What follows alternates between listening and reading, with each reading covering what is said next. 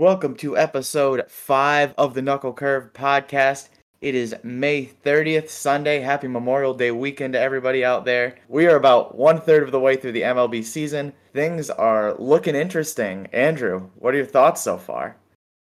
Uh, there's a few things that really surprised me. A lot of the standings are about where I thought they'd be.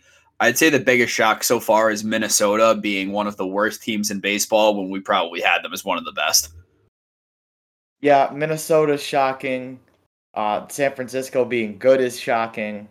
Some things are exactly as we expected, though, and we're going to get into a couple of those things.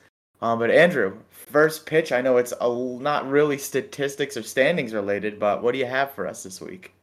Yeah, I've been staying about like the off the field stuff lately. I was just flabbergasted after what I saw during a St. Louis Cardinals game this past week.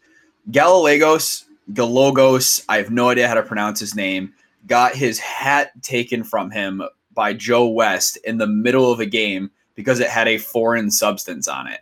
Now, I want to be clear, I'm very much against doctoring the baseball, but this has been such an open secret that I think that we're at a point where baseball has to regulate the foreign substances on the ball. We've got articles of players talking about how it's frustrating to pick up a foul ball and it's like drenched in glue. And Trevor Bauer has been on this wave on social media for years now. He's tweeted about how he knows he can add 400 RPM on a fastball by doctoring the baseball. Seeing Gallegos get pulled out of a game and have his hat inspected because of it, the Cardinals manager was rightfully furious because this is something that if you watch baseball and you watch the games, you'll watch pitchers rub their arms, whether it's rosin, sunscreen, or some other substance. They're rubbing their arms, they're rubbing their hats inside of their gloves. It's so blatantly obvious that at this point baseball should should regulate them. It should be a minimal amount. It should be only these approved substances to help with grip or control. Seeing Gallegos get his hat taken reminded me of what feels like a decade ago when Miguel Pineda got thrown out for having pine tar on his neck. It's crazy to think about how we went from Pineda getting thrown out for having pine tar on his neck to players now having so many different unknown foreign substances on their body somewhere that they're literally changing the build and the demographics of a baseball.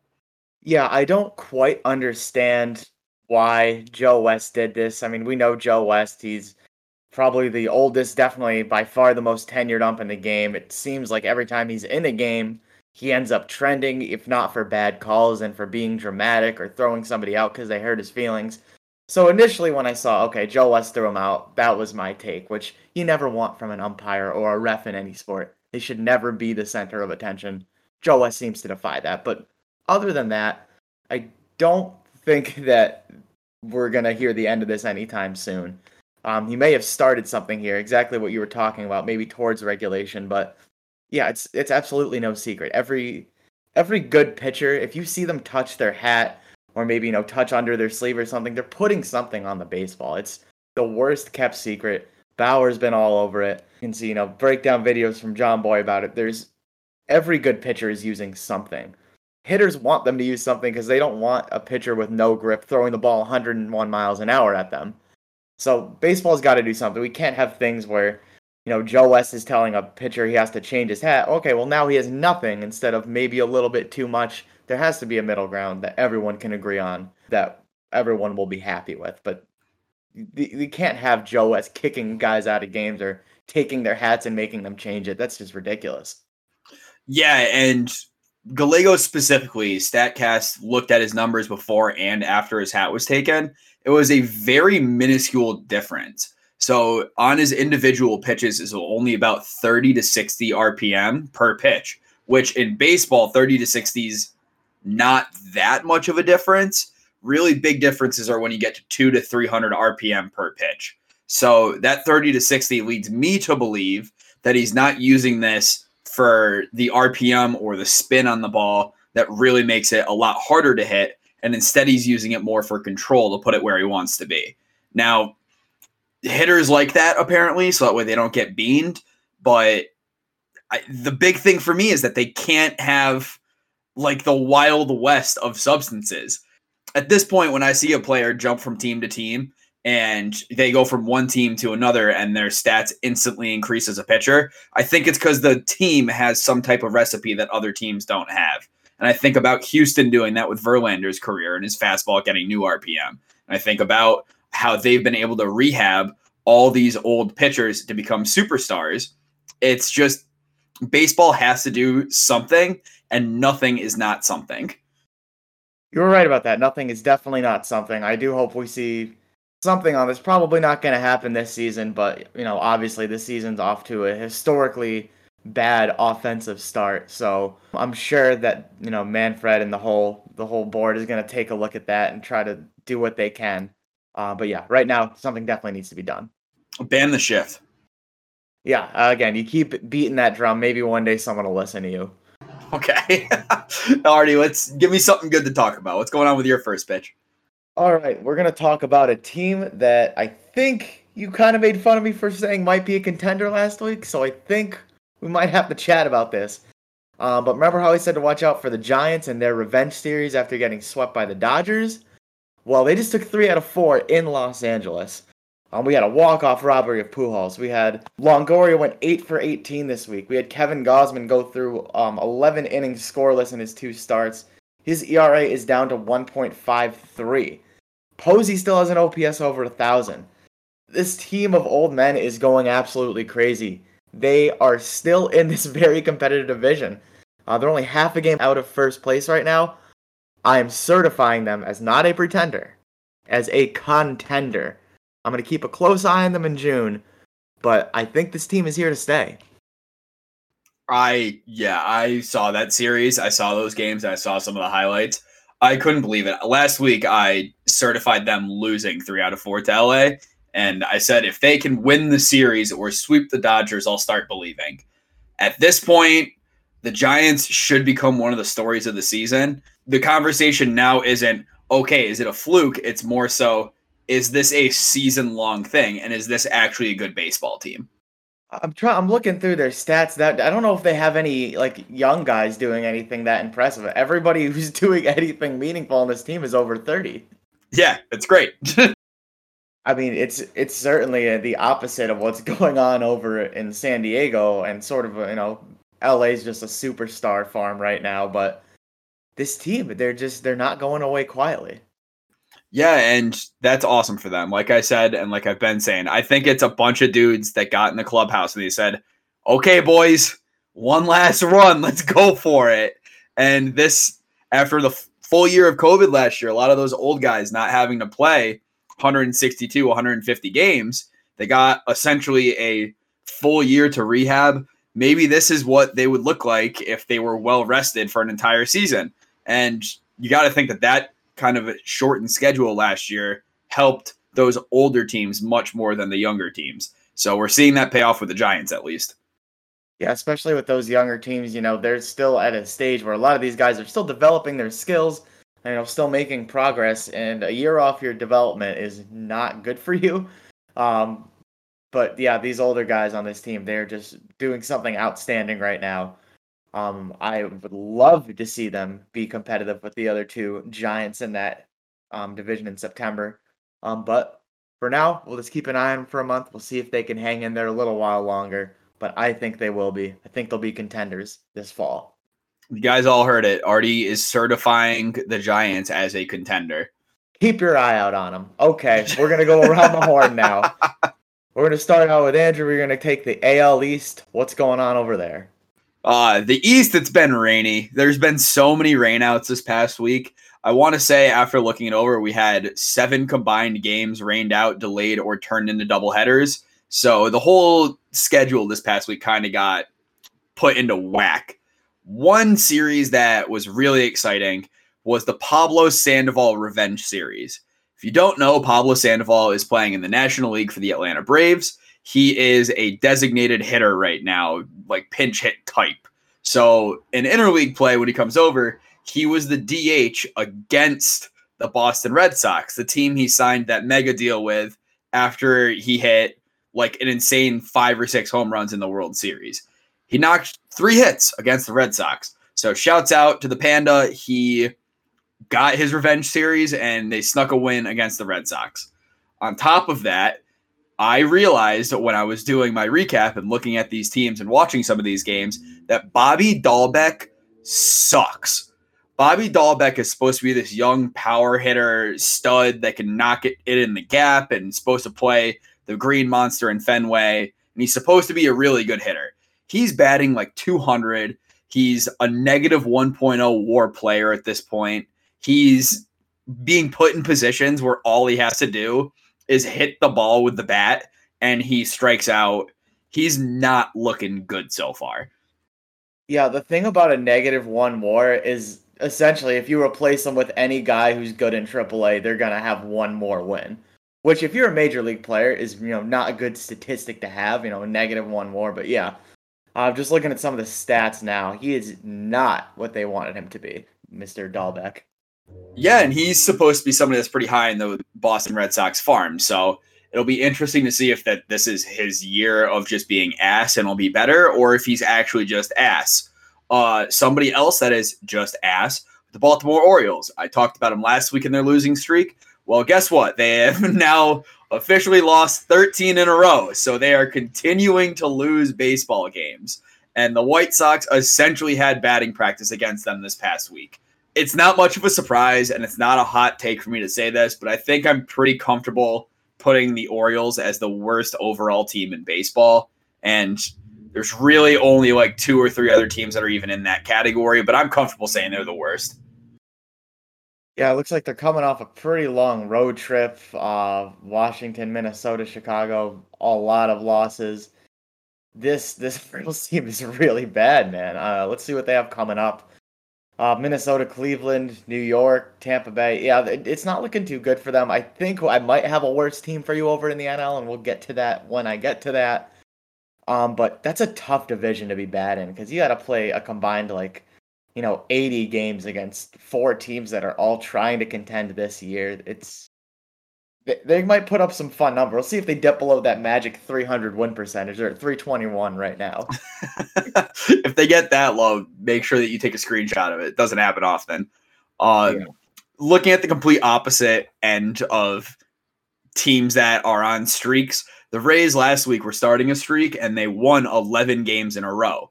They ended that winning streak against the Kansas City Royals, but then after losing to the Royals, they decided to immediately turn around and win four more games.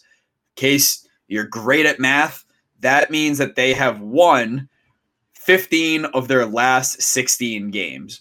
The Rays, we knew were going to be good. We knew that they were a good team coming into this year. They literally were played in the World Series last year. They are a good baseball team. However, they might be better than what I thought they would be, which genuinely is terrifying as if their bats are as good as their pitching. Yeah, I mean, I always consider them to be like, you know, the type of team that's structured to let's, you know, build up for one year, go for it all, and then we'll kind of fall apart. We'll do the whole cycle again, but they're sticking around right now.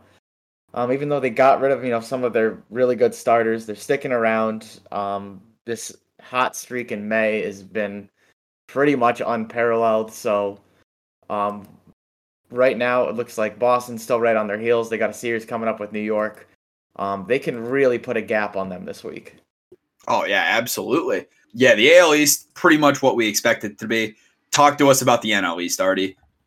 All right, the NL East is finally starting to take some shape. Uh, the Mets have won four straight now. They were supposed to have a three-game set with Atlanta, but Friday got rained out, and it looks like tonight also got rained out. Looks like they're probably going to have a bunch of games later in the year, which could be fun. Um, but they're starting to look like the front runners in this really, really messy division. They did get some bad news. Uh, Syndergaard has to be completely shut down until after the All Star break. He's not going to be able to throw at all until mid July. Um, had apparently had some inflammation during his Tommy John recovery. No, no additional damage to that uh, ligament or anything, but it's tough, very tough break for him. Um, How old Syndergaard now? He's got to be like 28, 29, right? Syndergaard is 28 years old, turning 29 in August. So you know, he's still young, could still recover, but this is not the type of thing you want to see, especially after Tommy John surgery, especially for a guy throws as hard as Syndergaard does. Yeah, and you got to think that age, he's either in his prime or entering his prime. So shame that he's not paired with DeGrom, who is like not human. Yeah, I mean, there's still hope. I mean, whatever happens this year, it's definitely not going to be great. I mean, best case scenario right now for him he's you know back up to a full pitching load in like mid September. So it's not really something the Mets can rely on. I would be on the lookout to see if may they maybe make a move um in the next month or so, maybe at the deadline for a starter to replace him, especially if they're going to stay in this position and you know make a playoff run. Yeah, that's awesome. I hear that there's some bad news coming out of this division this week. Yes, uh, tough week in Atlanta. Um, if anyone didn't see it, Marcell Ozuna First, on Tuesday, broke a couple fingers and got placed on the IL, but the bigger story, unfortunately, probably going to be out indefinitely um, after being arrested on domestic violence charges. Uh, I, after reading the story, doesn't seem like he'll be back anytime this year. The Braves should probably start to plan to work around that entirely. Um, yeah, it's like one of those things too. Like you read the story and you're like, yeah, he's not coming back, and it's for the best. Yeah, he's he's almost certainly not going to be back on a field this year, and you're exactly right. It is for the best. There is a little bit better news out of Atlanta. Um, Soroka, 23 year old potential ace for the Braves. Um, it looked like he was going to be out for the whole year, but now he's going to get reevaluated in a couple weeks. Um, so they're crossing their fingers there. Hopefully, they can get him back and get themselves back into this division. They're in second place right now at three and a half games out. They are two games under 500 though, but as we've been saying every week, this division is still very close. Other than the Mets, um, the rest of the division is between six and three and a half games out. Um, so let's see one if the Braves can, you know, sort of figure this whole mess out, maybe reorganize their field a little bit and have a strong week. Um, but I think it might be anybody's game for that second spot right now to challenge the Mets. Yeah, absolutely. I'm happy to hear Soroka's getting reevaluated. I remember talking about Soroka when he originally had that inflammation back in his Achilles. So hopefully, after that reevaluation, we at least get to see him pitch this year. You did not mince words. You said potential ace. When that guy pitches, he has the potential to be their ace. And here's hoping that we can get him on a field sometime soon. Yeah, very, really weird re- week overall for the Braves. They only played three games, and won one of two against the Red Sox and lost a blowout against the Mets. Um, and then all this, you know, news. I'm sure Braves camp is a little bit shaky right now, but you know, next week's a fresh week. They're playing the Nationals first. We'll see if they can put something together. Awesome. I'm gonna hop over to the American League Central, which has been a division that we've talked about quite a bit, and somebody specifically that we spent a lot of time on last week, Tony La Russa. So we already know we don't like Tony La Russa that much. However, I do want to congratulate Mr. La Russa for beating his former team, the St. Louis Cardinals. So he has officially joined the I've beat every team in baseball club. More importantly, though, Lance Lynn threw an absolute gem against the Cardinals. And then the post game press conference said it was the most satisfying game of his career that wasn't in the playoffs.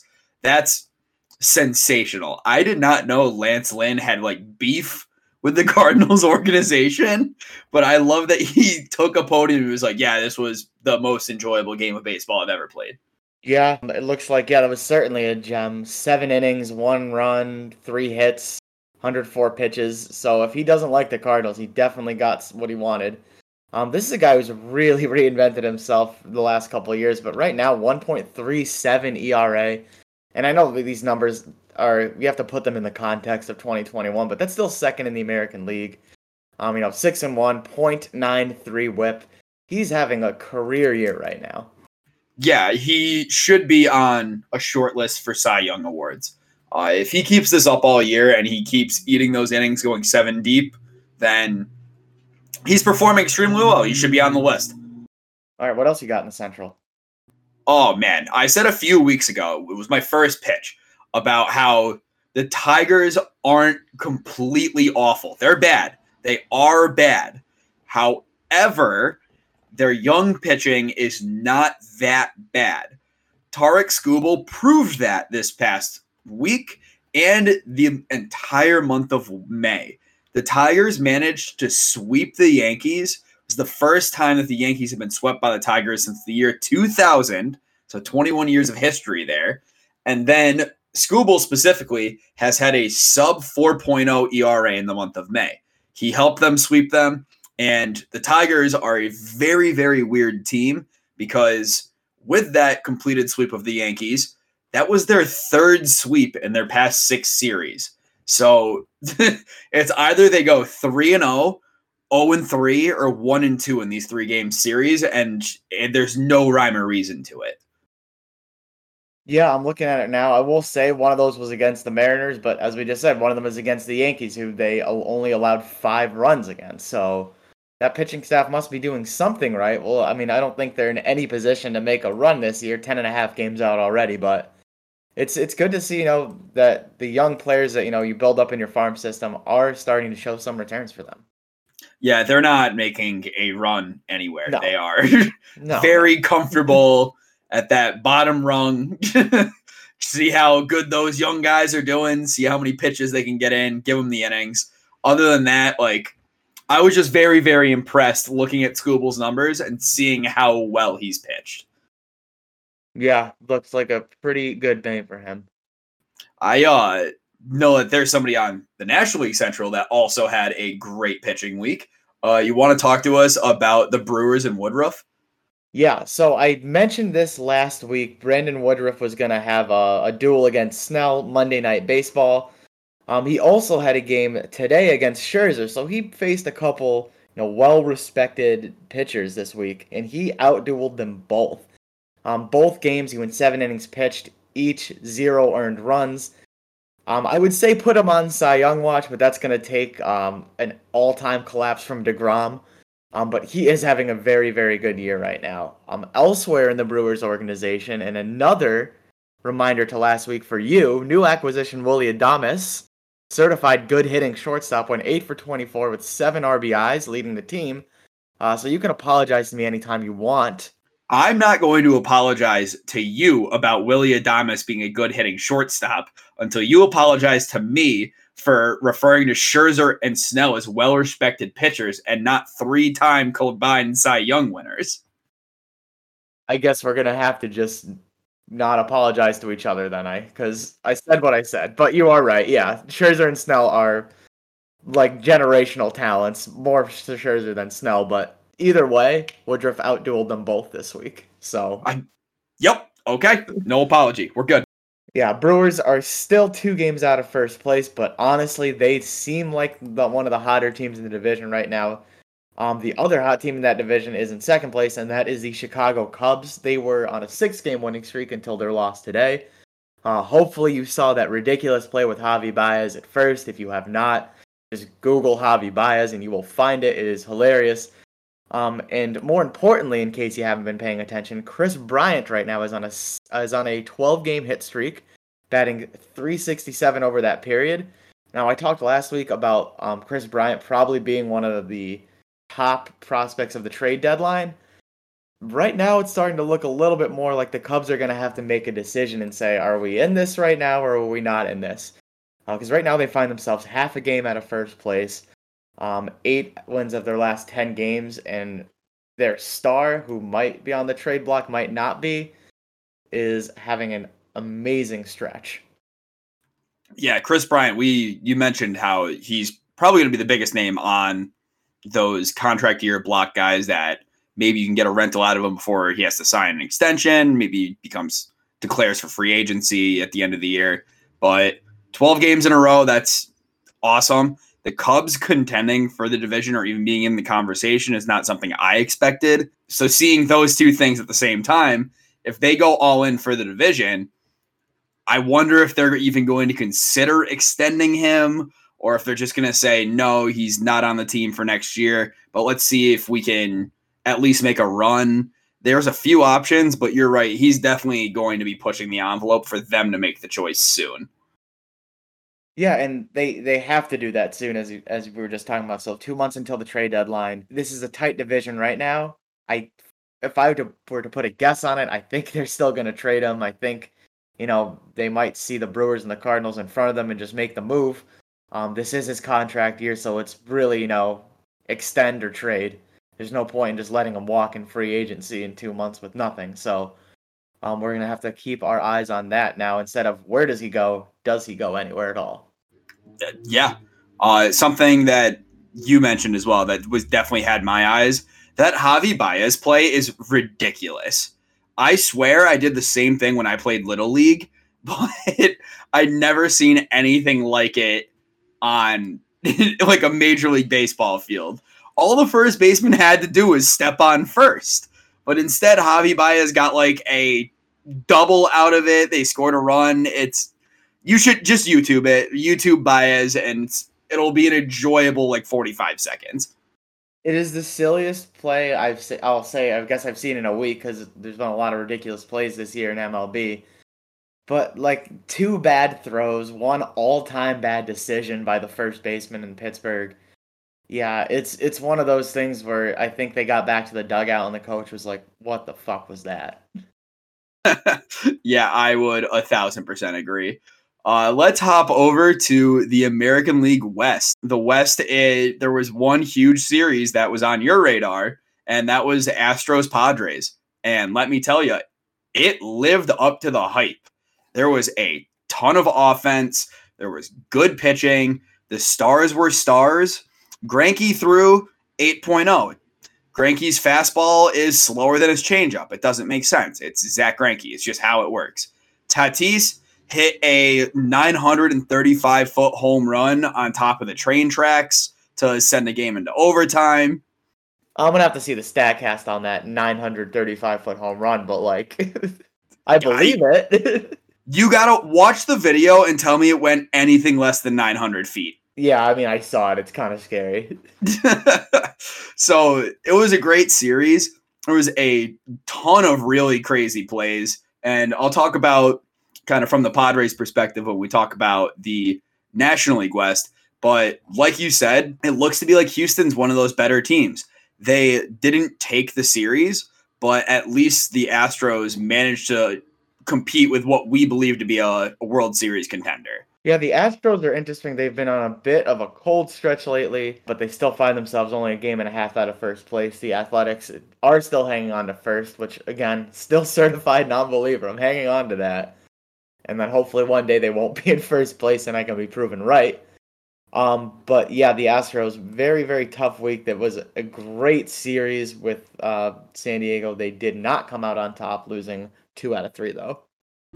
And uh, elsewhere in the division, one of the more interesting, very weird things was just Shohei Ohtani's week. He's just having that type of season, but he missed a start because of travel issues so we hopped onto the BART, which is a Bay Area transit system. Way railroad out there. So if you're in the Bay Area, shouts out to you and shouts out to the BART. Uh, Shohei Ohtani was on it last week. Yeah, that was one of the weirder stories from the week for sure. Yeah, he also threw up and in on a guy. He threw a pitch that looked like it got away from him, and immediately afterwards, the dugouts and the benches cleared. So it looks like anything like that. The pitcher and the batter are normally jawing at each other. Ohtani straight up didn't care. He was on the mound giggling, like ready to throw another pitch, while all the dugouts were clearing and like barking at each other. I think because he doesn't speak like native or fluent English, he like doesn't care at all like what people say to him. But it's also funnier to me that he threw a pitch that insit let force the benches to clear, and he was just like, "Let me throw another pitch." Like, what's the issue? I don't understand. Yeah, just more of at least something fun is coming out of the Angels season with the Bart story and with Shohei. Yep, uh, that's the biggest news that came out of the West this week. It was a very fun and odd week for those odd stories. Uh, the Oakland A's are still still running the division, and we are still just counting down the days to be proven correct that they are not a good team. Uh, I personally think that they are okay. Like, I think okay could probably win this division this year. I think Houston's probably the best overall team, and I think they're just a little bit better than okay. So it's coming down the stretch. It's going to be interesting to see if any of these teams can really even get above and stay above 500.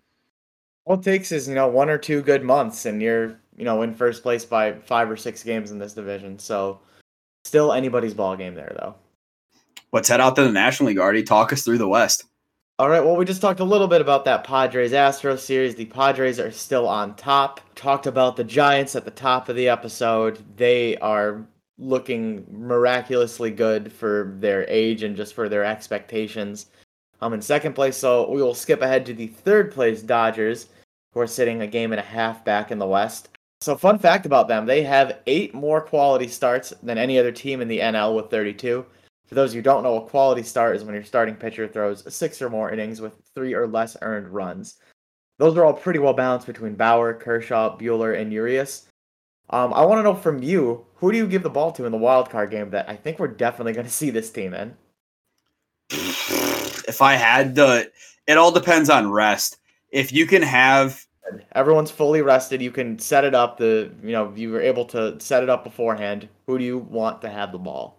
Kershaw. Give Kershaw the ball. He's not the best pitcher on the team. He's the most experienced. Buehler's still young. Urias is still young. I would want Kershaw on the bump for the wild card. Also, he's a lefty. It's huge. Playoff Kershaw. Wow. I don't know. I it's a myth. It's a myth. Playoff Kershaw is a myth. I read something about how he's not good in October a couple of years ago. What do you think? Yeah, yeah. Look at his rank. You tell me. Tell me how good he is. Well, the sto- the real story there is that the the Dodgers have an absolutely unreal pitching staff right now, one through four. Still sort of figuring out that five spot, but this is a team that is a nightmare in a seven game series, essentially. Oh um, yeah, yeah. Uh, out of those guys, do you have a favorite that you like to watch? Well, obviously Bauer is the most fun to watch. I think. Um, from an actual yeah. like this technical standpoint, I think Kershaw is still the most fun to watch. Um, just that curveball is just still as nasty as it's ever been. I think it's maybe lost a couple miles per hour along with his fastball, but still watching him, you know, lead the game is a spectacle. So I mean, I feel like we're going to see t- two of these teams that we just talked about. Two of these three teams are going to be in a wild card game. I can almost guarantee it. And if it's Dodgers Padres, that is going to be probably the best game of the year. A um, thousand percent but we're getting ahead of ourselves there. We are, we are. But before we move past the Dodgers, we got to talk about Max Muncy. I Max Muncy's OBP right now is on base percentage is 442. what is he doing that he's able to get on base 44% of the time?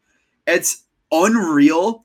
And in a lineup that features Cody Bellinger, Mookie Betts, Corey Seager, Justin Turner, Will Smith, Gavin Lux. He's the best hitter on the team. So shout out Max Muncy for not only having a insane on base percentage, but that's carrying his OPS to also be above 1000 itself. Yeah, that uh, that OBP 442 does certified lead the majors over some no names like Vlad Guerrero Jr., Yoan Moncada, Nick Castellanos. Uh, so he's having a, a, really, really good year in a way that doesn't make a ton of sense. He also is uh, leading the league in WAR. I don't know if anyone noticed that. It's a little sneaky factor. 3.3 right now. First baseman.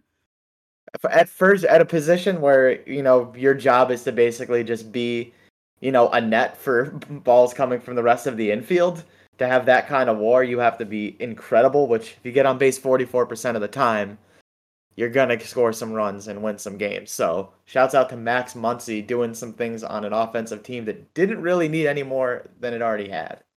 It's to be crazy if he keeps that pace up and he gets in the MVP conversation. If the Dodgers have three MVPs on their roster, if he wins one, I would have to do some long research, but I don't think that that's ever happened three recent MVPs and like three Cy Young candidates as well. So, yeah, that's insane. Uh, Artie, what else is going on in the West? Let's let's table the Dodgers. We'll get back next week. Yeah, so I did tease a little bit earlier that there was a team that might be as bad as the Orioles, and that is the Arizona Diamondbacks. They did snap a 13 game losing streak today, which I guess is good. I mean, you won a game, but you lost the 13 before that. Uh, they are 5 and 18 in May, and I think I would put a good amount of money saying they're going to go 5 and 19 in May when they face DeGrom tomorrow. Oh, wow. Yeah, these guys are bad. Uh, oh, geez. Yeah, I'm looking at the stats now. These guys are bad. The Diamondbacks are 19 and 35. Not good. The Baltimore Orioles are 17 and 36.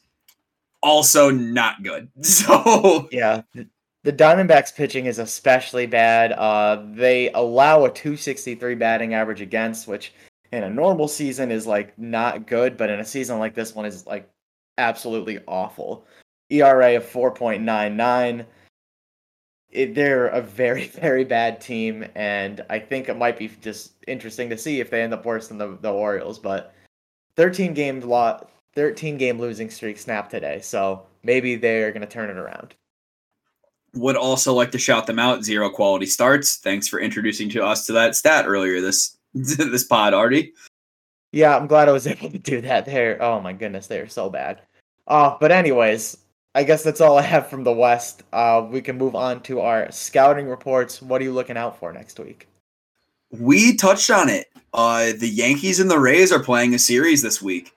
There are not many what I would describe rivalries left in baseball anymore. When I use rivalry, I'm not talking about like Yankees Red Sox, the oldest rivalry in sports.